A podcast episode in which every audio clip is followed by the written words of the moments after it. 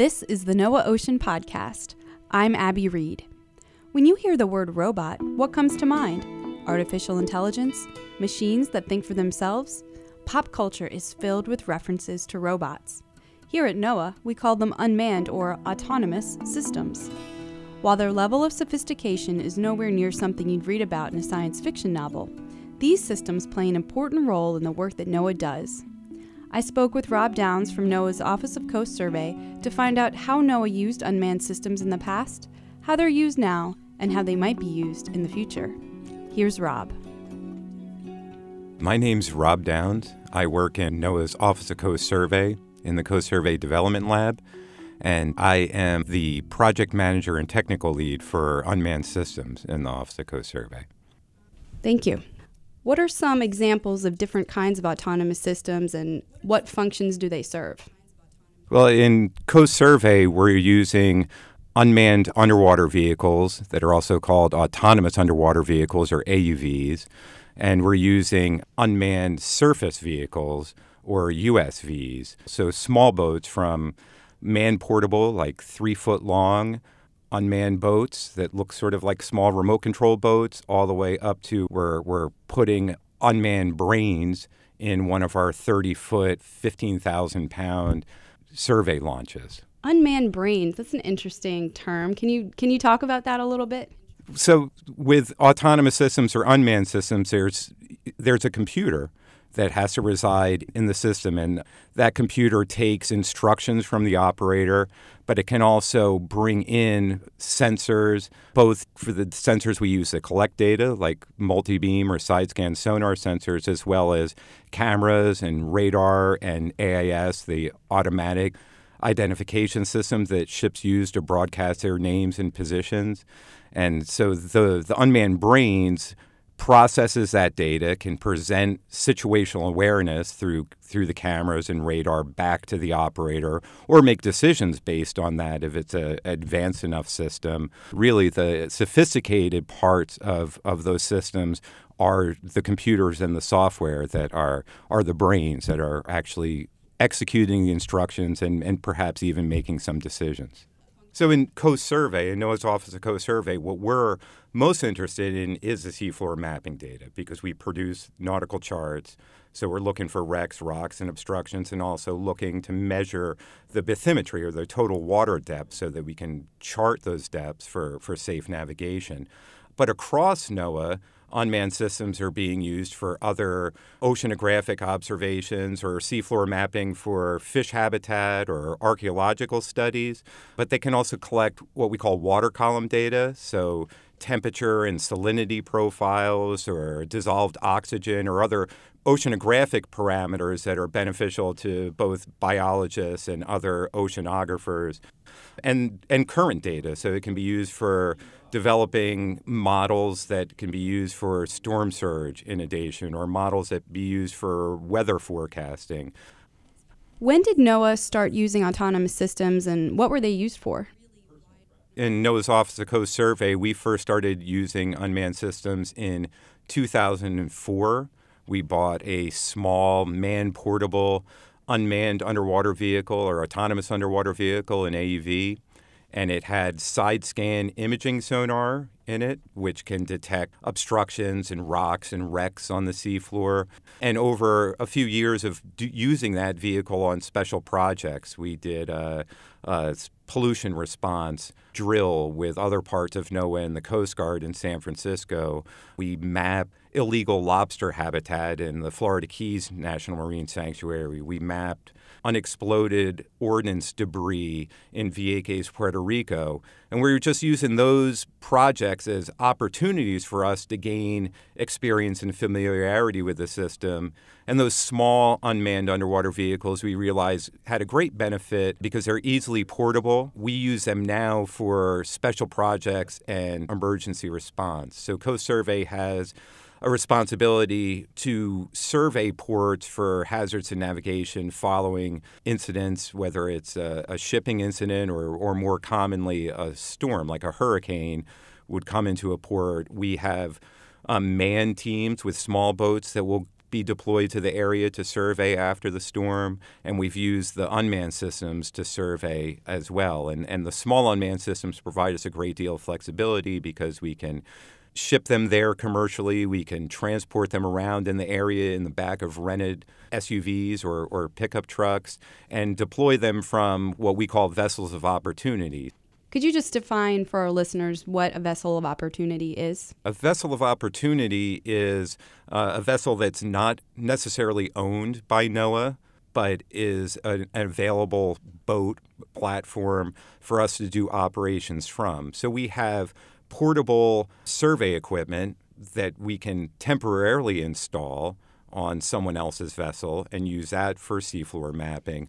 But those vessels of opportunities or those you know temporarily available vessels also can serve as platforms for us to operate unmanned systems from.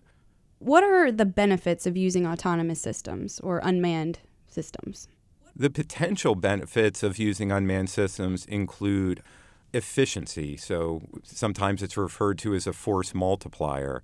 So we have manned platforms. Some of our hydrographic survey ships have four small boats that are on them with mapping equipment as well. So they'll go to remote areas like Alaska or the Arctic, and the ship will map, and the four small boats will also go out and map. But it's really expensive to send a ship to a remote area.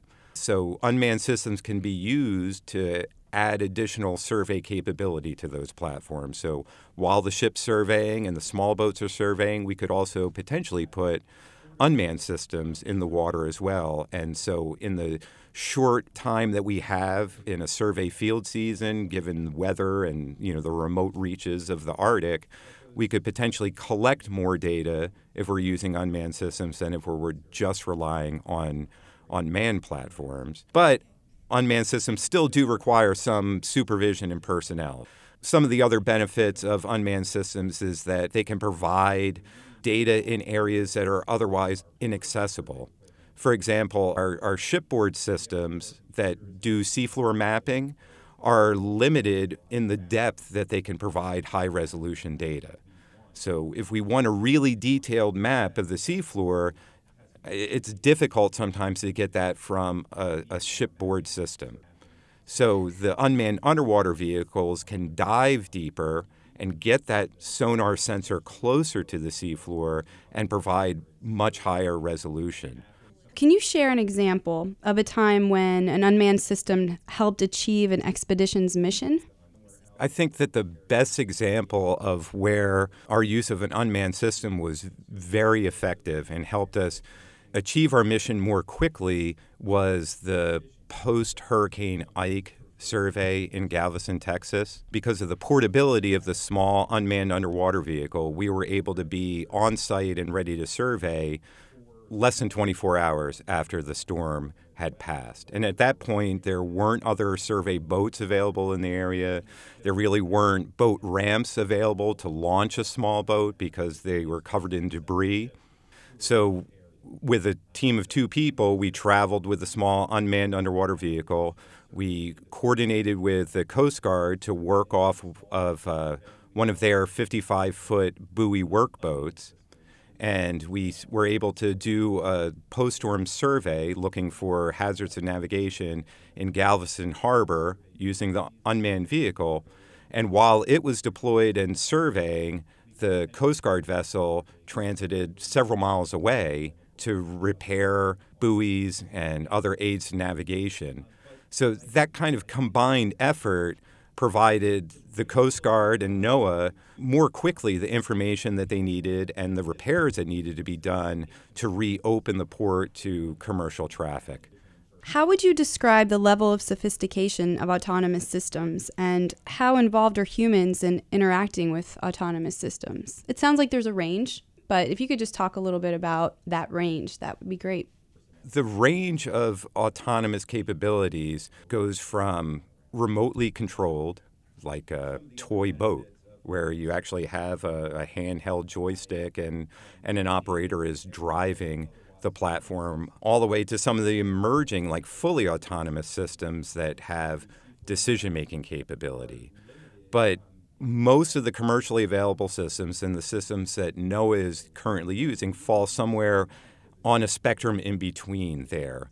So the unmanned underwater vehicles are sort of rudimentarily autonomous. It may appear that they're like very autonomous systems because no one's remotely controlling it, we're not in constant communication with it, but the technology is still sort of basic. It's just doing what it's told.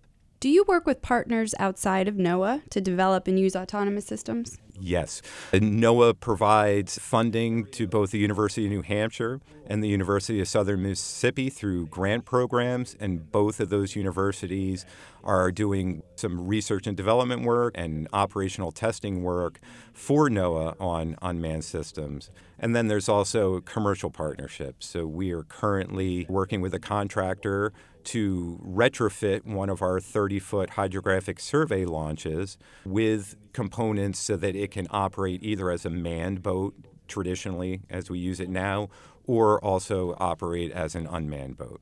I think NOAA is contributing to the advancement of unmanned systems. I think some of our unique requirements for unmanned systems to meet our mission needs have driven some of the choices that commercial companies have made on, on what they provide in their unmanned system. Do autonomous systems replace the need for NOAA ships? Autonomous systems absolutely do not replace the need for NOAA ships for several reasons. First, just for the safe operation of some unmanned systems, depending on the area, ships are necessary and people are necessary to provide oversight or situational awareness for the unmanned system so that it can safely operate. A lot of the unmanned systems that we use because of the power requirements for the sensors that we use, the, the sonars, the multi-beam sonars and the side scan sonars, those unmanned systems don't have a really long endurance. The endurance could be as short as four hours and potentially as long as 24 hours. So it, we ne- rely on ships to get those systems to the places that we're interested in surveying. Rob, I want to thank you for coming here today and, and talking to us about autonomous systems, unmanned systems, and it's been a pleasure. Yeah, thanks for having me. I love talking about it. From seafloor mapping to emergency response, from AUVs to USVs, unmanned or autonomous systems are giving NOAA the flexibility to use its resources in smart, efficient ways. To learn more about unmanned systems or any ocean related subject, visit our website at oceanservice.noaa.gov.